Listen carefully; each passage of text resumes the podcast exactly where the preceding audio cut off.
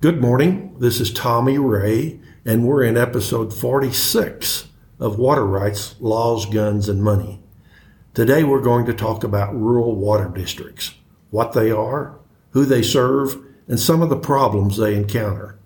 We're fortunate to have Stan Linker, manager of the Central Weld County Water District, join us. Welcome, Stan.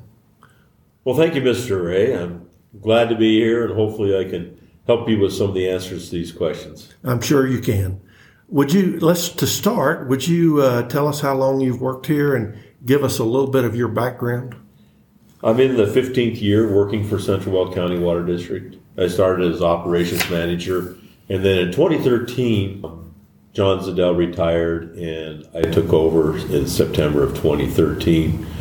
It's interesting the timing for that because, you know, it's big shoes to fill.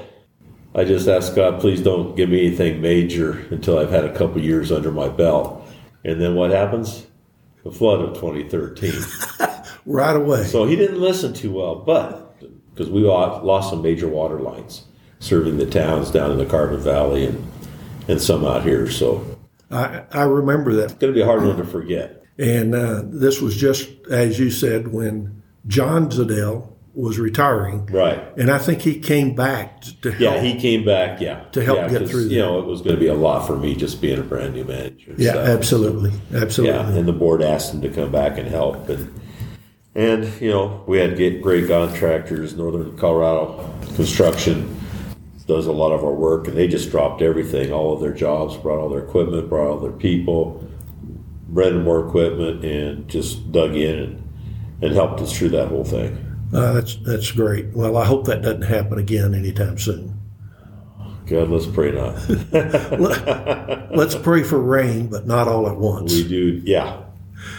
Question in my mind about a rural water district is, you know, cities typically have their own supplies, but there were all these rural homes that surely had water wells. Why did Central Weld County Water District come into existence? Why did any rural water district come into existence? Well, I, I think what happened is Colorado Big Thompson Project was already bringing water over here. And I think you had a group of farmers that had some wonderful foresight into the future and say, you know what, we need to be a part of this. We need to be able to bring quality water that's reliable to our customers, to our friends, to our neighbors well water was fine, but you know, I think over the years, you know, it's it's not as healthy as what Colorado Big Thompson water is that we treat, and so they just wanted to provide a more reliable, safe, quality water. Uh, so water quality was a big part of yeah. it. And you you started off by saying to our customers. Uh, at well, that time, of course, they weren't customers at, at, the at time. time, and so but so they had to go out and beat the bushes and say, "Hey, we want you to be a part of this system." And we need to have buy-in and we're going to have to put up money and and so they went out and you know back then I mean the cost for a tap was a hundred bucks yeah. Ah. I mean CBT share I think was a dollar fifty or something. You know it was very affordable but even then it was a struggle to people you know people say well, I got a well. What do I need this water for? And, absolutely. You know, but it was the foresight and the drive that this group of farmers had to it's just like anything. When you want to bring something new to people, there's always hesitation. You know, they're gonna they're gonna say, no, we don't need it. It's just like advent of computers. You know, people, you know, we don't need computers. You know, I can do it all this way, but now you can't do it without computers. Absolutely, it's absolutely. the same way now. Wells, the quality has gotten worse and worse of the water. You know, you pulled so much out. Now they got this high quality water from you know the CBT project and it's just a great thing that the farmers that group kept pushing it, and you know they put a lot of their own time, drive, and probably some own, their own money into it to get it going, and then they passed a bond, and so. The water district, again, the formation of Central Weld County Water District, and for the listeners, I, I think mainly you serve east of I 25, between I 25 and the Platte River, north of Fort Lupton, basically to Greeley. Is that kind of well, yeah, you're right. East of I 25, we just stay south of the St. Vrain River. And we go all the way out east to east of Kersey by about four or five miles east of Kersey. Okay. We're, we're south of the Platte, south of the St. Vrain River, and way east of Kersey, about four or five miles. And then we kind of follow Highway 85 down south. We serve LaSalle, Gilcrest, Platteville, Milliken. Uh, we have an emergency interconnect with Johnstown when they need help. Uh, we supply Carbon Valley, Frederick, Firestone, and Dacono, and we go about four or five miles south of Dacono. We cover 250 square miles, Okay. 450 to 500 miles of pipe, and it takes probably an hour to get from the east end of our district clear down to the south end of our district. Wow. And we do all that with seven field technicians. So the early farmers uh, that set up the district, did they have to create sort of a blue line like cities do that says, okay, this is the area we want to serve? Or did they originally set up a smaller area and then people petitioned in and it expanded? Yeah, it started in a smaller area, and I, you know, going clear back then, I can't tell you how how they developed it because we've got some of the very first taps up in the north end, and then we have some very old taps clear down south. So how they how they worked all that, I don't know. Okay. Are, are there developers right now, though, today that want to petition in to Central Weld County Water District so that they can be served by your water? Not really. Most of the developers are in the towns. And so we have just rural customers, um, individual farmers, homeowners that buy ground in the country and want to build a home. A lot of our water goes to dairies, feedlots. Really, that good clean water is going to dairies and feedlots. Yeah. Oh, yeah. And they've, they've proven that these dairies and feedlots, the dairies get better milk production With using- cleaner water? With using our water than if they're using their well water. Is that right? Yeah, and same with uh, beef. Uh, they get a better increase in, in yield. And we have uh, Morning Fresh Farms, which is an egg farm, and they get better quality eggs using our water. Man, I'm glad I talked to you about that. It hadn't, Yeah, yeah. Yeah, that's that's great. Okay, so the purpose is only to deliver potable water. You Yes. don't you don't have uh, two water lines. No, we're spread out too far. Yep. and we you know we don't have any of those non-potable sources in our inventory. Do you ever think about that? In other words, there's uh, there's lower quality water from ditches that are out there. We've talked a little bit about it. It would only be basically to help out the large users, the farm, the dairies, and the feedlots and stuff. But they have their own wells, and you know, with the price of water increasing the way it is, a lot of them have figured out alternative sources on their own, bringing their wells back into production, blending with our water to the point where it doesn't hurt their yield, but it lowers their water usage and costs. So many of your customers, particularly the uh, ag ag customers, have their own existing supplies. Yeah, you know, way back, you know, they had wells, and then you know they Right. wanted to get the quality water. And, Yeah. You know, and for the longest time, our water was less expensive than probably the electricity to run their wells. We may as well jump right into prices of water then, since you brought that up a couple of times.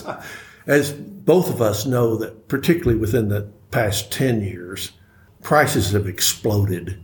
Did you look up, like in 1970, 80, what your prices have done? Back in 1974, price of CBT was probably around five six hundred dollars. Really? Okay. 1980, it spiked clear up to $2,500 per share. Went back down in, in the mid 80s to another, I don't know, 1200 or so. twelve, fifteen hundred dollars. It kind of stayed there until 2000. 2000 it spiked up to fifteen thousand dollars per share. Then it dropped back down over the years. 2012, 2010, 2012, it was around seventy five hundred dollars. And then back in uh, 2013, it jumped back up to fifteen thousand dollars per share. Then in 14, it jumped up to $22,000 per share. In 2015, it jumped up to 25, 26,000 dollars per share. Uh, 2017, it jumped up to 33,000 dollars per share. In 2018, it went to $40,000 per share. And from there, in 2019, it went to $65,000 per share. And it's hanging in there at about 65 right It's now. hanging in there. I've had some people call looking for 65 to 70. Okay. I mean, this water is not going to go down anymore. The cost of water, uh, correct me if I'm wrong, I would guess is 90% of the charge that you have to charge per tap then. I mean, obviously the cost of water is going to be reflected in your tap cost. What we do is we quarterly adjust our tap cost based on contracts going through Northern, so we know what water's selling for. And so, right, you know, our last adjustment was sixty-one thousand dollars for average. Per tap. Yeah, for a share of CBT. So we put that into our cost for a tap. So right now our cost is seventy-three thousand dollars for a full tap. Okay, 73,000. Sixty-one thousand of that is the CBT cost. Okay. Ten thousand is for plant investment, which what plant investment is, every time somebody buys a tap, you're taking a little bit out, a bite out of the capacity that we have. So Yep. you got to pay for increasing that capacity. So that's what plant investment is. Growth pays for itself. So anybody new comes in, they need to pay that plant investment fee. So you're not passing on your increase in infrastructure onto Existing existing customers. And then there's two thousand dollars in there for installation. I don't want to confuse the listeners. We've always talked about water on a dollar per acre foot basis. Acre feet is the unit of exchange that everyone uses when buying and selling water. CBT water shares, also called CBT units, sell for $65,000 a share. But remember, one share of CBT delivers 0.7 acre feet. Dividing 65,000 by 0.7 means that one acre foot of CBT sells for $93,000. Okay, that's clear. Let's break down CW's raw water cost portion of a tap on a CBT share cost basis. It gets a little confusing, but you'll get it. One house typically needs 0.5 acre feet.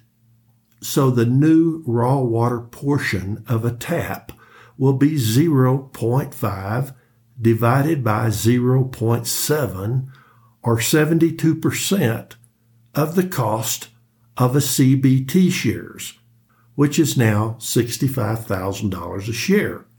72% of 65,000 equals about 46,000. Then we have to factor in a 10% loss of water in the piping system of the CW distribution system. So $46,000 divided by 0.9, that would be a 10% loss, equals about $51,000. So that's where CW gets its number to charge for the raw water portion of a tap. Whew. I hope you got that. Now back to our discussion with Stan. How many taps a year do you typically sell? 500? Oh no, not for Central. We probably 30, 40 is all. Oh, Yeah, I mean, you, you know, the growth is in the towns, and we don't, you know, we just serve the towns with master. So it's just for our rural customers, the taps that we sell. I mean, we're only like at 3,000 uh, taps. okay. So you just said something that the listeners need to know, and that is that uh, you're a rural water district, and the original intent was to serve individual farmers and houses in the rural areas, but you also serve some cities. We do. We serve uh, nine towns. And um, those cities came to you and said, look, we Would like to get in. Were they at that time typically on uh, big water wells, or were were they where were they getting their water? I mean, they had to be getting it from local, you know, wells or I don't know reservoirs. I, I don't know. I couldn't tell you. Okay. If you know a little bit about how we serve the towns, we serve them with master meters. We don't serve the individual customers. So we do wholesale to the towns and with master meters, and then they do the infrastructure downstream of the master meters, and they take care of all that retail. We we manage all the water system to those master meters and the master meters. You previously told me we're today you're charging about seventy three thousand dollars per full for, tap. for a full tap. Let's take a town like I don't know Firestone. They have to pay you because your cost is sixty one thousand dollars per CBT unit, or at least that's what you factored into your costs. I'm, I'm trying to get at what, what what does the city charge for a tap? What's Firestone? That I don't know, but Okay. the city has their own CBT. So the, Ah. the cost of a CBT share has nothing to do Ah. with the towns. Yep. They buy their own, and then they transfer us the raw water to treat, and then we sell it back to them. And what that transfer is based on previous year's usage plus uh, an additional twenty percent to deal with shrink from Okay. the treatment plant all the way out here. So So his- it's their water we treat. So historically, cities have asked a developer to bring them bring the water. bring the water, but it has to be CBT water. CBT or Windy Gap, because that's the only two water sources we can get into Carter Lake, and that's where our treatment plant is. in Okay. Carter Lake. Your your treatment plant sits just below Carter Lake, Yes. and that's high enough so that there's pressure there to push the water all the way across I twenty five, or do you have pumping stations? No, it's it's uh, all gravity fed. We actually we have pressure reducing valves to break the pressure because we get too high a pressure. One of our PRVs on I twenty five, we get two hundred fifty pounds of pressure. And that's a lot. That's I a don't. I, lot. I don't that's know. a lot Okay. of pressure. Yeah, I mean, So there's a tremendous elevation difference uh, uh, difference between where the treatment plant is located and basically your service area. What is that in feet? Is that 200 feet, or do you know? oh, at least three hundred. So it's it's significantly Yeah, higher. I mean we're clear up on the That's- foothills. 300 feet of head. That's a Yeah. lot of pressure. Yeah, Okay. so that's- we have to break it all the way down. So you you mentioned that you share a water treatment plant. Who who do you share a treatment plant with? Little Thompson Water District. Okay, so Little Thompson is a similar rural water district that Yes. probably started in a situation similar to CW, and uh, they built a plant initially, Right. And then you told me you bought into that plant, Yes. and it's been expanded since. Several times. Yeah, to Okay. keep up with the growth. That treatment plant only uses, I suppose, a sand filter and some chlorination. Now we have two different plants up there. One is direct filtration, where you have water being treated with flocculants to settle out the, the dissolved solids. Uh, goes through direct filtration, where you have uh, anthracite and then sand that filters out. Anthracite is cold. Okay, so yeah, and so you just said something to, to filter out the total suspended solids, right? Oh, yeah. Okay. We have to take everything out of the water anymore. Yeah, but you can't take out the dissolved solids. Like, I mean, you have to have a reverse osmosis to take out dissolved solids, right? Interesting stuff. Interesting stuff. Yeah, that's that's all way above my pay grade. I'm a dis, I'm a distribution manager, not a, a water treatment person. So I love it. We talked about CBT's allotment. The the original idea was that CBT would bring over one acre foot for every share or for every, as they call it, unit. But historically, they found out instead of bringing over 310,000 acre feet annually, historically they brought over 240,000 acre feet annually. And so they set the allotment at a percentage of that one. And for cities and water districts, they just say, okay, we'll make it 70%. And so you get seven tenths of an acre foot for every unit that you own. right, Right. and, and that changes year to year. That, but not for cities, right? No, for everybody. Anybody that owns a share of CBT, that changes. I thought I thought that CBT would say, okay, for cities we're going to protect you and we'll give you seventy percent. No, No. I didn't know that. Yeah, that would not be fair. Oh well, okay, Stan. Uh, you you mentioned that your favored water sources, in fact, your only water sources right now, are CBT and what was the other one? Windy Gap. Windy Gap, which is basically part of the CBT Yeah, system. it's Yeah. still part of the same problem. same, same quality water. And so along comes NISP. I I guess you and a lot of the cities, I think there are 15 participants. 15 participants, yes. And so they've sort of hung their hat on future water supplies on getting NISP water. NISP, of course, is be a different location. So will that water be able to get into your treatment facility, NISP water, or will they have their own? Not our current facility at Carter Lake. Glade Reservoir is up north of Fort Collins. Right. So there'll be a, a raw water line coming down south into our areas. What we're doing is we're going to be building an East I 25 treatment plant in the area where this water line will be coming south. And so we can treat the NISP water not only for us, but all of our customers that have water. Okay. And so that, that's what that's being built. So your treatment plant will Yeah. be just be, be CW plant, Yep. and you will ask your cities that you provide water to help you finance it. Sell capacity in it. Where's the end in sight for the price of new water? Do you see it? No. No, I mean, I don't think it's going to be long before you see 70, 75. I had one developer I talked to, he's out of New York that owns farms here. And he has experts telling him that someday we'll see 129,000. Per share of CBT unit. Yeah. When you when you look at CBT versus NISP, you know CBT you have this allotment, you know seventy percent average. You know it could be eighty or it could be sixty or it could be fifty, and if you take that and put it into what would cost for a full uh, acre foot of water, I mean you're escalating that cost up to eighty some thousand dollars for actual water that you get. With NISP, there is no allotment; it's hundred percent. So you get 100% of what you own. So it's going to be expensive too. The cost of the project will be expensive, but you're going to get more water. And what percentage of NISP does CW own right now? Are you Uh, into it for 15? 8.75%. So you're going to get 8.75% of whatever that firm yield determination was. Well, the firm yield is 40,000 acre feet. So you're going to get, And so our shares are 30, we had 3,500 acre feet. okay. And so they're basically guaranteeing you 3,500 acre feet per year Once you get it filled, yeah. once you get it filled. Yeah. You know, the, the total capacity is 100, and the project's 170,000 acre feet.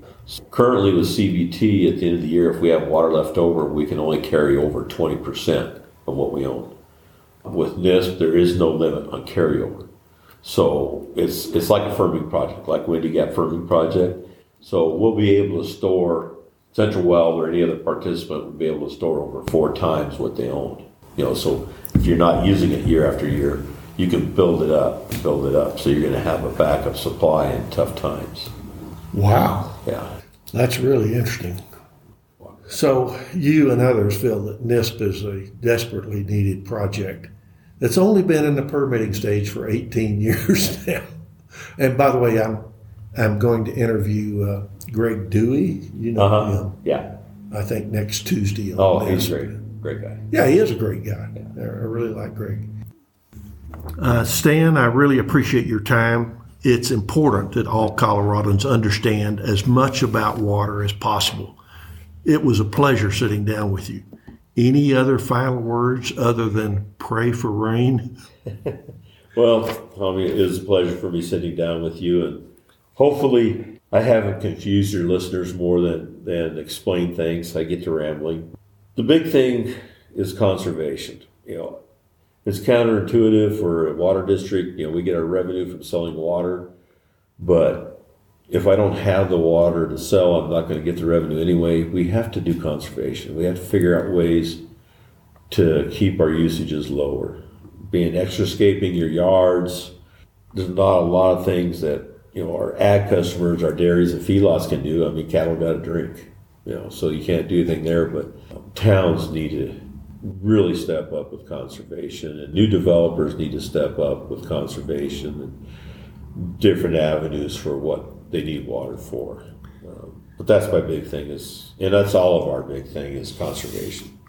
Thank you very much, Stan. Pleasure. You're welcome. All right. It was a pleasure talking to Stan. I like to end each session by totally relaxing near my favorite mountain stream. See you next time.